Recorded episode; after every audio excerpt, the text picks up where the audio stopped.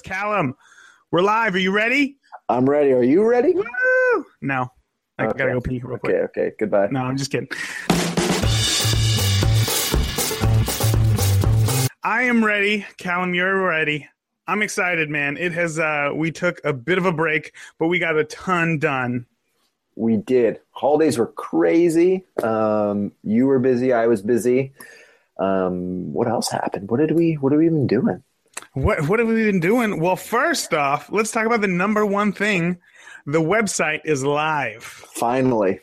That is the biggest thing. This started off like as a little, a way to just see if it could be done. It can be done. We like its flow. We like its style. So we're bringing it to the masses. So it is officially live. Anybody out there in the universe, or at least Earth, can go to the beginnerphotographypodcast.com and find us. And you should. You should go there right after you watch or listen to this episode.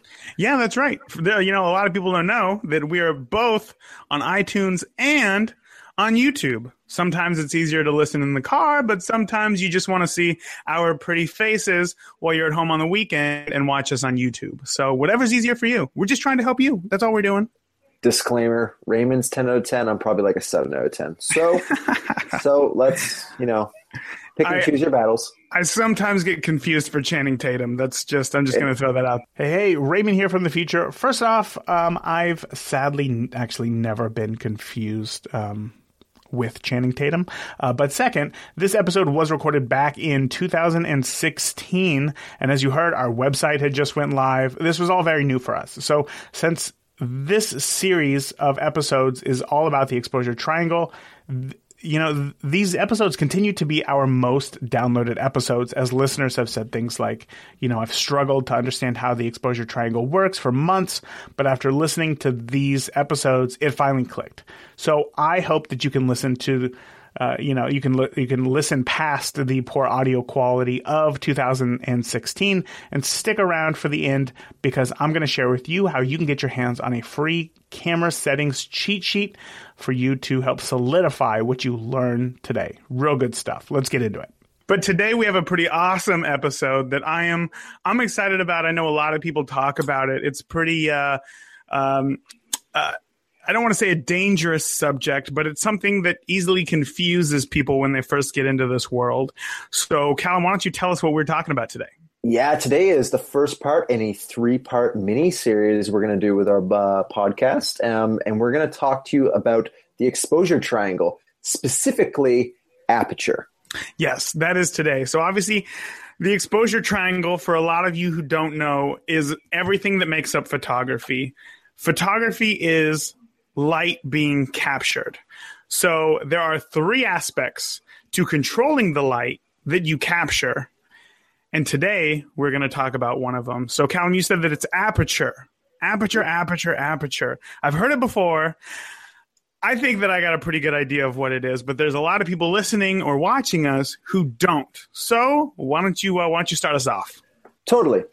Aperture does, as Raymond said, it can confuse a lot of people. When I was a brand new photographer, I had no clue what this thing was. I was like, yeah, aperture, it does some stuff, and I'll just move on. It's the A on my camera.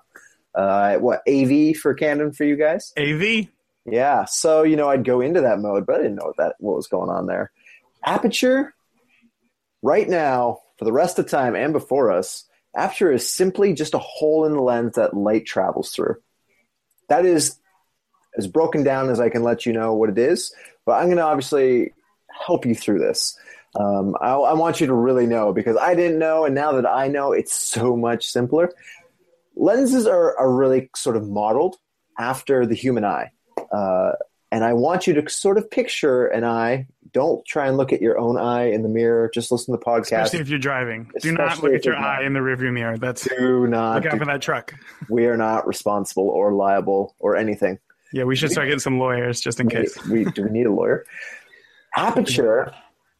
The aperture is just simply a hole that travels through the lens. And because lenses are modeled after our eye, we're going to use the eye as an example to help you understand. As light enters the eye, you have something called the iris, and it expands and contracts the pupil. That's that tiny black dot you have in your eye. That's what light travels through. Yeah, that's actually a hole. That black dot is actually a hole. Literally a hole. For you who don't know. Yeah, literally a hole. Light goes through it, and then your brain uses all that signal of light to make up what you see in the world. So the iris expands and contracts that pupil in and out, all day, all the time. And what it's doing is it's changing the size based on how much light you have available to your eyes. So on a bright sunny day, you're out 2 o'clock in the afternoon, you're looking close at the sun, or if you're looking straight at the sun, you're in trouble. Yeah, but we don't want you listening to our podcast if you just look straight at the sun. If you're looking almost straight at the sun, your pupils are going to close down as small as they can possibly go to let in less light. Similarly, if you sit in the dark in your bedroom for 5 hours, your pupil is going to expand really large. It's going to dilate larger to allow more light in so that you can actually see. The pupil, essentially, for all purposes, is just the aperture of your human existence. That's exactly what it is. I think that you described that pretty well, especially trying to think of it like an eyeball, in the sense that it's all about how much light does come in. And essentially, that is the most relatable way to think about this. The other two aspects don't really relate to the human body at all, but the aperture, that one you can picture in your head. So good job on that. Definitely. So there's a lot of things that aperture does, but like Callum said, the main goal is just controlling the amount of light that comes in through the lens. So is that all that it does? Not exactly. In the exposure triangle, we're trying to stick focus to that for this 3-part miniseries, but aperture does also control another function that's very important for photographers who have been in the industry 30 years or been doing it for 5 minutes. And that's called depth of field. And sometimes online called DOF, if you see that acronym. Acronym, yeah. English language today. DOF, it's simply just your depth of field. And what that really is how much of what you can see through your camera will be focused or sharp or in focus, any of those terms. To make it very simple, the bigger the hole in your lens that you see, so think of the pupil, if it gets really large, the more light is going to come in, as we've just explained, and less is going to be in focus. It's going to have a shallower depth of field. So if you were taking a picture of a rose standing up in the middle of your garden, what you would see if you focused on the rose with a big hole is you'd have the rose focused, because that's where your camera's focusing, and a lot behind it would be out of focus, and a lot in front of it would probably be also out of focus. And as you can see farther and farther back from that rose, more and more will become more out of focus. It'll just expand and out. It'll be softer. Right. Yeah, I think that's a good way to explain it. I can picture it in my head, but I just thought, you and I are professionals. We do this for a living. The word aperture means, we know exactly what it means. But one thing that we haven't covered, for those of you who are just bought a camera today, and this may be the first podcast that you're listening to, and today might be the first time that you've even heard the word aperture, what it is or where you can find it. So real quick, if you look at your lens, there's going to be a series of numbers. So on the front of your lens right here, I'm showing this to the camera, but those of you who are listening, you'll see a number like in the example that I'm holding up. I got my Fuji lens. It says 23 millimeter. And then right next to it, it says 1:1.4. 1 meaning full. So its full wide open aperture is 1.4. So most of you, if you just bought your camera today, it'll probably be 3.5. And then when you look at your lens, it'll be these numbers right here. So typically it is, most people are going to have a lens that probably starts off at a 3.5. So we'll just go 2.8, and then it goes to 4, and then 5.6, 8, 11, and 16. And then it goes deeper, 16, then to 22. But essentially that's what it is. These are the numbers that we're talking about today. So when you're looking at it, I don't really have a different example, maybe a slower lens that a beginner might have. But if you're looking at your aperture, typically, like I said, if you have a kit lens, it's going to say 3.5 in it. And that is going to be the biggest hole that it has, like Callum said, the biggest hole. So that's going to be the widest aperture. And oddly enough, the bigger that the number gets, the smaller that the hole gets, because you're just limiting the amount of light. So that's an easy way to think about aperture, is how much light you're limiting. Stop thinking about how much light you're letting in, but think about how much light you're limiting. It gets confusing at first, but as it goes on, it gets easier. So this is stopping 2 stops of light from all the light that you see around you right now. This cuts that in half, okay? And then when you go to F2, that's another half the amount of light. And then when you go to F28, that's half the light again from F2. From F2 to F4, you're halving the light once more. So every time you go to a new number, a new full f-stop or aperture, which are both interchangeable, whether you call it an aperture of 2.8 or an f2.8, it's interchangeable. F-stop and aperture, same thing. When you cut those in, when you go to the next stop, you're just cutting the light in half every time. Did that make sense, Callum? I think that makes sense. And I do know that when I first started, I would look at the lens and I go, oh, I have a 3.5, but I can make it turn into an f16. But the bigger number, f16, is giving me a smaller hole, which really means you're getting, as Raymond explained, less light. So at first it might be a little confusing to think, oh, as my number gets bigger, I should naturally be getting more light. But you're not. You're actually getting less light because you're dividing the light in half. Right. Or half every time you move up, as Raymond explained.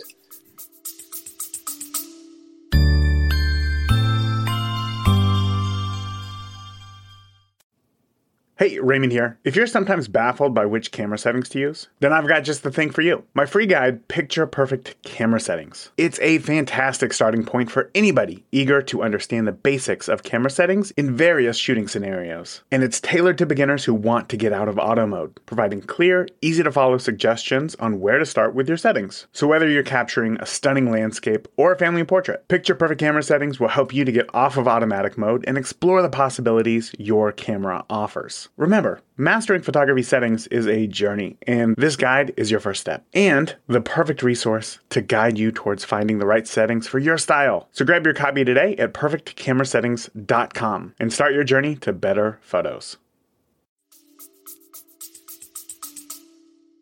Yeah, exactly. And I think that if you think about it, if you think about it, each f-stop is the amount of light that you're limiting as opposed to the amount of light that you're letting in, it's a little easier to grasp. Would you say so, or am I just talking nonsense? I would say so. So if you have an f3.5 lens, that's the most amount of light that you can let in. That's all the possible light that lens can actually pass through it to your camera body. If you change the setting from that 3.5 to maybe say an f8, you substantially reduce the amount of light available in your image. If you change no other settings, will become darker because you're letting in less light. Absolutely true. Absolutely true. So when people talk about this exposure triangle, maybe you've heard of it, maybe you haven't. So I guess we'll go over that as well. The exposure triangle are the 3 aspects of light when it comes to cameras and photography that control a decent exposure. So an exposure is literally, it's a photo. And getting a good exposure means that the photo is not too bright and it's not too dark. It's right in the middle. It's a good exposure. So if you have 3 aspects to control the amount of light, one being aperture, the other is your shutter speed, how fast, or I guess how long, rather, the sensor is exposed to light. And then the third is the sensor speed, or the ISO.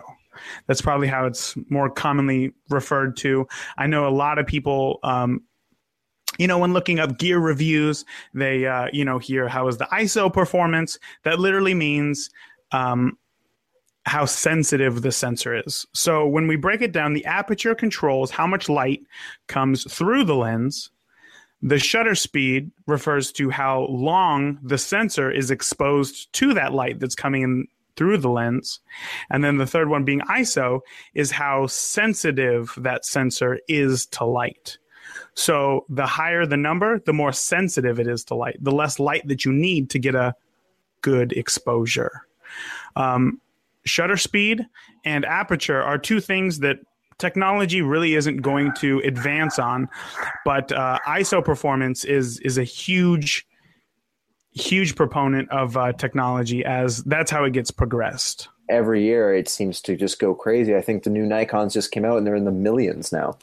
Literally like 1.5 million as a native. Is that right? Is it native aperture is 1.5 million? I don't know if it's native or pushed. I don't even know what situation. It would be pitch dark for me to have to use that. Native aperture, wow, is 102,000 and then expandable up to 3.2 million. So that's 5 stops of light.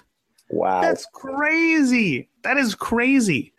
I once shot an image at a wedding at ISO 8,000 and I almost pooped my pants because it was just, I could not believe that I was letting that much light in. Soon we will not need flash. Whoa.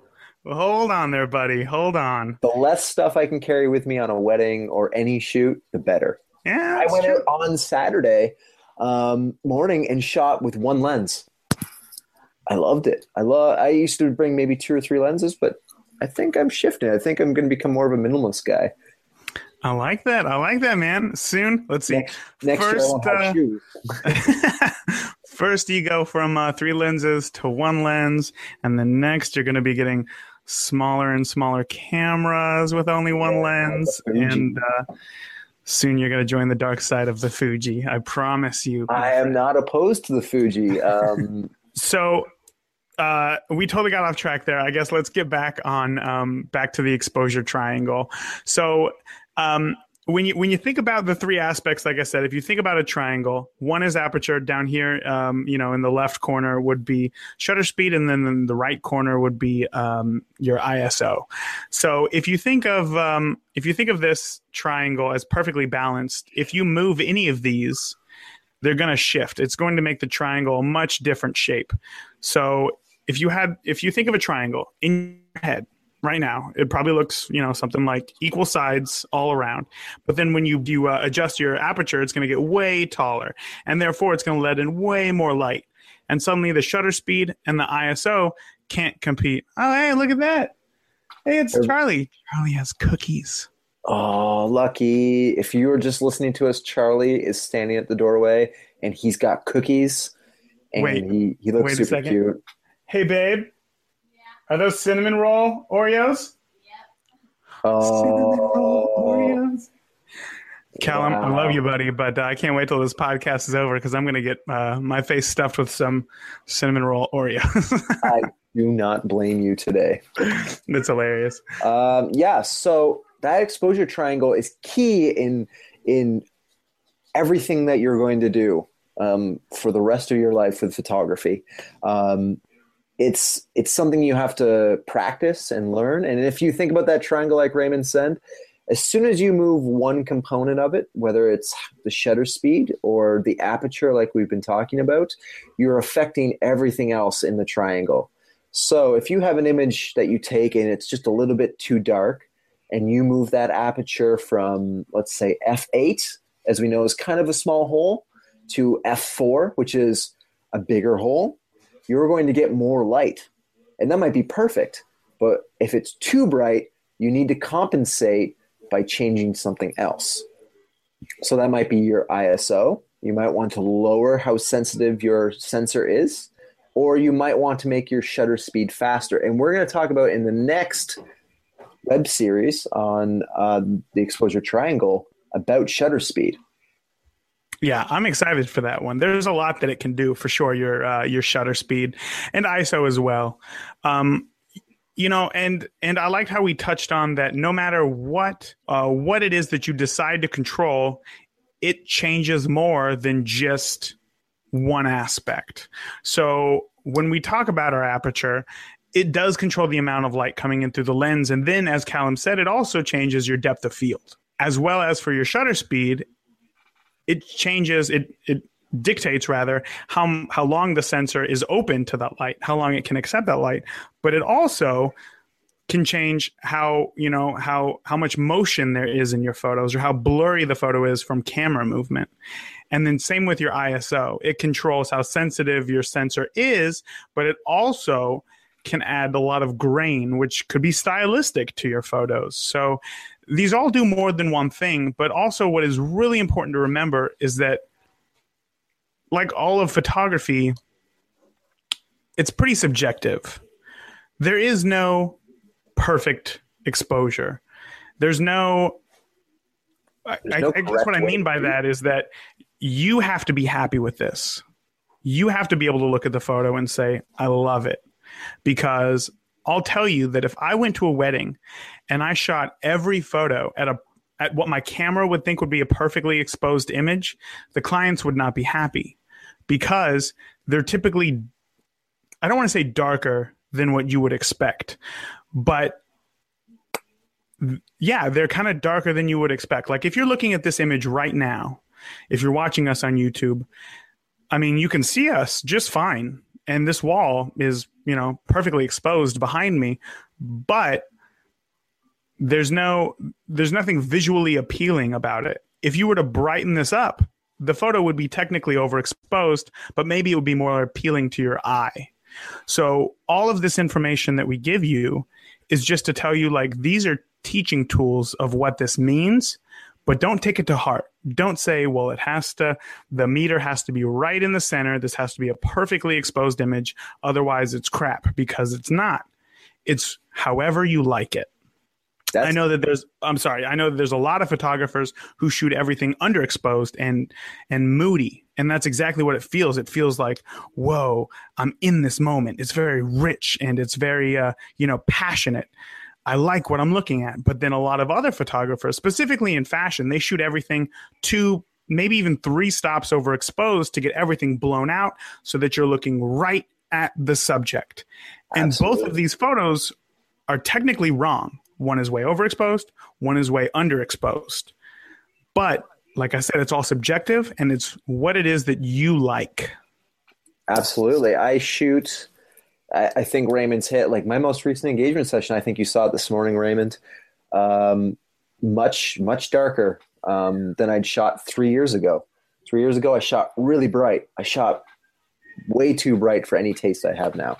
And now I really love controlling light into specific little portions of my image. So I shoot much darker everywhere else.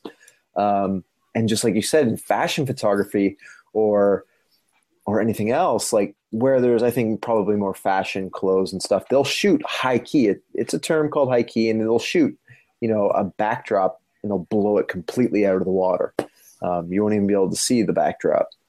But it's perfect for that style of photography. Yeah. And that photographer as well. Because as we all know, I mean, you could just Google, wedding photos or wedding photography, and I'm sure that Google will show you 2 completely different images. There's no rule book to this. It's not just right or wrong. It's giving you the tools that you need to figure out what it is that you like, and then you using it. So us today talking about aperture is, and the whole exposure triangle, I guess rather, is just making you aware of what it's for. Because if you're really passionate about photography, which I assume that you are, if you've taken the time to listen to our podcast, you want to get into photography. You want to know about it, and you love it. You're passionate about it. So on your journey of trying to find out more, I guarantee that you're going to hear about this exposure triangle. But just remember, it's not a rule book. It's a guidebook. Absolutely. Absolutely. I think the last thing I was going to maybe do is do a quick, tiny 2-minute exercise on how you can understand the exposure triangle in a really simple way. Oh, yeah. Okay. So if you're just listening to us, Raymond has held the camera, his photo his DSLR, his or I guess it's his mirrorless one, up to the video camera so that we can see him. So what does it say? What does it say these settings are right here? It says ISO 400, a 70th of a second at f1.4. That's what it says. Okay, this is all on auto. So it assumes that this is a perfect exposure. Is this really trippy to look at? It's a little off-putting. I'm joking. So even that, we could even look at Raymond's. So if we took this image at 90th of a second, we see in the bottom corner on the left at f1.4. And that f1.4 in the aperture means it's the largest hole they can possibly have on the lens. It's letting in all the light it possibly can to take this photograph. The third component of the exposure triangle that we see is ISO, and the ISO speed is 400. And what's that saying is from the base of 100, it's multiplied how sensitive the sensor is 4 times. It's 4 times as sensitive. As far as I understand it, maybe I'm completely wrong after all. No, you're right. If it's 100, then 200, and then 400, it goes twice as much, and then 4 times as much.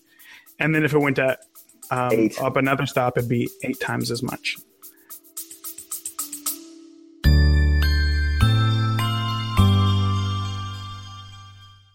There are 2 ways to bring home more money with your photography business. You either get more clients or you spend less of the money that you make. CloudSpot Studio helps you keep more of what you earn. With the lowest payment processing fees in the industry, the average photographer will save $300 annually. And that's just more money to invest in essential gear like a new flash or a sweet camera bag. You know, one that is perfect for storing all of the wedding day snacks that you can pack. But it's not just about savings. CloudSpot Studio is designed to streamline your workflow. Easily organize shoots, send contracts, questionnaires, invoices, and you're really going to enjoy the hassle-free payments. So sign up for a free CloudSpot account at deliverphotos.com. And as a bonus, you're going to get access to my exclusive wedding and portrait contracts and questionnaires at no additional cost. Why let fees chip away at your profits? Empower your photo journey with CloudSpot and watch your business soar. So, but third settings as well with cameras. And I think that's a bit too much. You know, I don't think... I don't even pay attention to that. So anyways, we saw in Raymond's image, it was around 100th of a second, I believe, at 1.4 ISO 400. If we took this image at, instead of f1.4, we took it at maybe f4, what would happen? What would happen? Let's find out. Okay, so I'm changing my lens right now to an f4, and then it says... See, it's moved everything else. So now it dropped the shutter speed to a 60th of a second, but then the way that it compensated the most was by changing the ISO from 400 to 1600. That's a huge change in the sensitivity of the sensor. Oh, yeah. Yeah, that is a huge gain. From 400 to 800 is double, and then from 400 to 1600 would be 4 times as much. So it went down on the shutter speed, and then it went up on the sensitivity. And that's how the camera predicts it. It could be completely different for you when you're taking pictures. And the best way to learn about the exposure triangle, and especially learn about aperture that we've been talking about today, that's a great picture. It's going to be my new profile picture. Nice. The best way to go out and learn about how the aperture is going to affect not just how much light you're letting in, but your depth of field is going out and taking photographs. Take photographs of everything. Your hot coffee, take photographs of a hill, take photographs of your dog, your kids, utensils that are sitting in your sink, which is what I have. I need to go do my dishes. You slacker. Yeah, no, I think that's a really great exercise. I think, at least for me, I could read every book in the world, but it's not until I spend 5 minutes with something in my hands and actually physically holding it and doing something with it is when I really get a grasp on what it does. So, I would like to add to your little experiment. If you were done with the experiment process? Oh, you go for it. I think what a lot of people should do would be, we talked about this before. We talked about how you should always be shooting in manual to progress how much you learn, but or how fast you learn.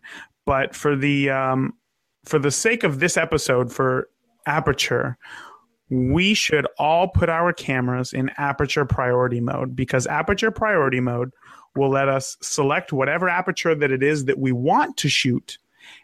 And then it'll change your shutter speed and your ISO to make a good exposure. So, hey, that was me. Or was it you? It was you. Hey, I'm just getting all sorts of pictures taken of me today. Oh, yeah. So we should set our cameras to aperture priority mode and then have it set to the widest aperture. So however small of a number you can get it. So most people, it's going to be 3.5, or if you have the Nifty 50, the 50 millimeter lens from either Canon or Nikon, it's going to allow you to open it up all the way to 1.8. Yeah. And I think that if you have this lens, you're going to learn what aperture does real quick, because the jump from 1.8 to 3.5 is huge when you're looking at your photos. So like Callum said, start taking pictures of everything. I would say spend 10 minutes taking a picture of everything at 1.8, or if you have the stock lens at 3.5. Take pictures of everything at that, something really close up. Like Callum said, you know, just stick out your hand in front of you and take a picture of it at 1.8 or 3.5, whatever you have is the largest. Take a picture of, you know, something 20 feet away. Take a picture of, you know, a house down the street. Take a picture of something really, really far away, just for an hour. Spend as much time taking pictures of, you know, whatever everything. Yeah, exactly. Whatever you have. And then for the next hour, stop it all the way down to F8, and then just take pictures of the exact same things. And then when you go back on your computer and you compare the two photos, immediately it's going to be recognizable. You're going to be able to see, wow, because my aperture was 1.8 in this photo, only this flower is in focus. The garden behind it, the grass, the trees, everything behind it is completely out of focus. But now when I take the picture at F8, the flower's in focus, the garden is in focus, maybe the grass is slightly out of focus, but you know, I can still kind of see it. And then the same thing for the house down the street, because you'll notice that if you're taking a picture of something really far away, it doesn't really matter. If you look at your lens and you look at the focus distance, let's see if I can pull it up on mine. Oop, I just hit the microphone. I'm going to show my lens to the camera right now. So if you look at I can't look at both at the same time. Okay. If you look at the focus distance right here, wow, this is a lot harder than I thought that would be trying to get this mine up. Yeah. Let me click on there we go. Okay. So as you can see, if you're looking, okay, so on the 50, you can focus as close as, okay, so about 1.5 feet away is the closest that it can focus. And then the furthest away that it can focus before it gets to infinity is 20 feet. So let's just say that anything more than 20 feet away will be in focus. Yep. Always. All the time. So it doesn't matter if you're using an aperture 1.8 or if you're using aperture 8. Everything will be in focus. Where it really comes into play and trying to get that depth of field creaminess out of focus background is how close something is to the lens. So the closer something is to the lens, the more out of focus the background is going to be. Obviously, your lens is going to have limitations. With Callum's lens, the closest that anybody can get is 1.5 feet and still be confidently in focus. With my 35 mil lens, it's 1 foot. So if anybody's closer than that, it's going to be out of focus. If anybody's further away than that, then, you know, I can isolate them. But if they're more than, let's see, what is this, feet or meters? If they're more than 9 feet away, it doesn't matter what aperture I'm using. They're going to be in focus, if that makes sense. So it seems really confusing, but it really, I think once you go out and start experimenting and seeing what changes every time you move the aperture to a new setting, it'll start to just become second nature for you. You'll shoot wide open, or what that means is with the smallest number possible that your camera will allow, your lens will allow. At 1.4, 1.8, 3.5, whatever it is, you're going to see a big difference between that and, as Raymond said, F8, F16. It's going to be, you're just going to know when you want to use certain aperture settings. Yeah, exactly. You'll be able to figure out quickly how much of whatever you're taking a photo of will be in focus. And like we talked about in a past episode, all about lenses, that's the big thing why lenses can get expensive quick. Luckily, Canon and Nikon have made some really cheap great options, being the 50 mil 1.8s. Anybody starting out in photography, even though I recommend that it be the first lens that you get rid of, I also recommend it as the first lens that you buy, because being a kit lens, it really doesn't matter that you have a DSLR, you're really not differentiating yourself from other photos that everybody else is taking. When it comes to photography, you want to do two things. You want to make images that you enjoy and that are pleasing to you. And you also want to take images that are different than everybody else. Eventually you want to get to that point, right? When you're starting off, I highly recommend trying to replicate photos that everybody else takes, just so that you can get more practice under your belt. But once you're confident in your settings, then I recommend, trying to branch out. But with that 50 mil 1.8, it's great to show you exactly what aperture does. There's nothing like it for shutter speed or ISO, until you spend like $7,000 on a camera and your camera has, an ISO of 3.28 million, but you don't need that. No, you don't. I think that's as much as we can teach you on aperture without you experimenting yourself. So this is a really good opportunity for you to go out and experiment. And we want to see the results. That's right. I know. I want to see the results. For sure. I think, like we just said, the website is officially up.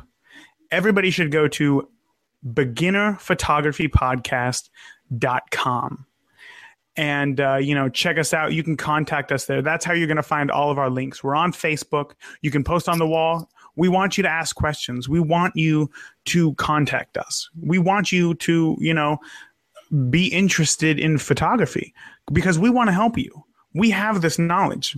But if we die tomorrow, we just died with all that knowledge. The more people who we can help become better at photography, the more people can explore their own world around them.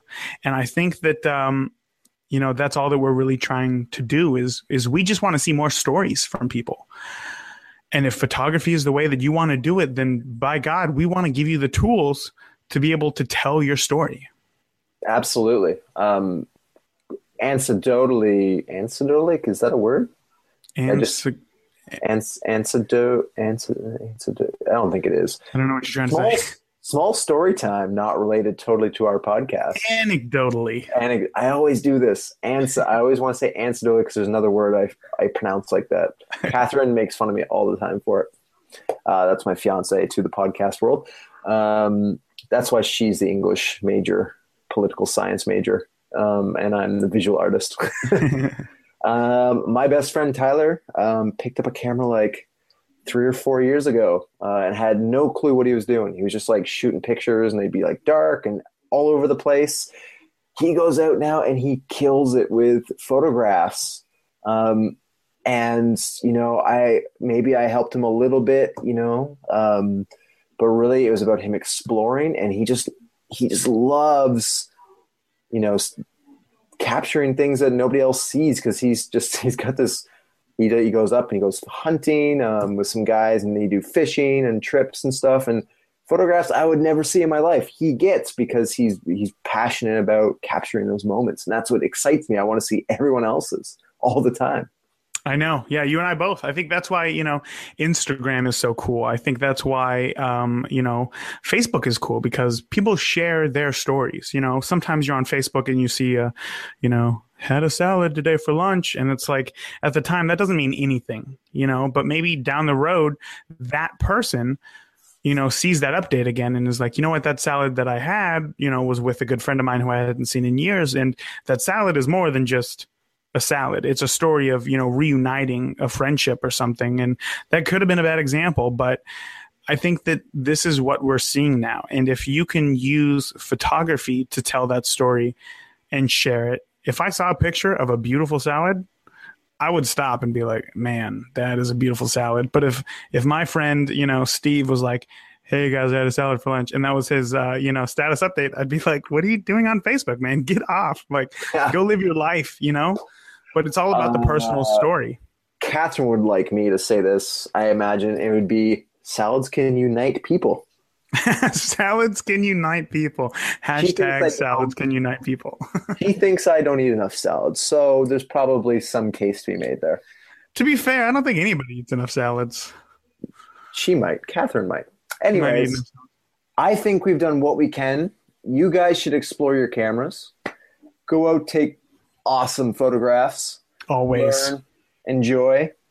We are going to be back very soon in the next podcast talking about shutter speed, the second portion of the mini-series on the exposure triangle. Hey, Raymond here again. Now, as we close this out, I really hope that you found this episode all about aperture's role in the exposure triangle helpful.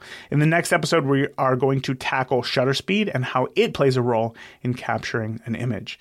And like I mentioned in the intro, if you're anything like me, you are a visual learner, be sure to download our free Picture Perfect Camera Settings cheat sheet. It is full of personal and professional images of mine from 10 plus types of photography, along with the camera settings I used to capture the images, so that you can have a starting point for when you go out and shoot. You can grab that for free by heading over to perfectcamerasettings.com. Again, that is perfectcamerasettings.com. That is it for today. Now go out and practice by taking some photos and playing around with your aperture. And remember, the more that you shoot today, the better of a photographer you will be tomorrow. Talk to you soon.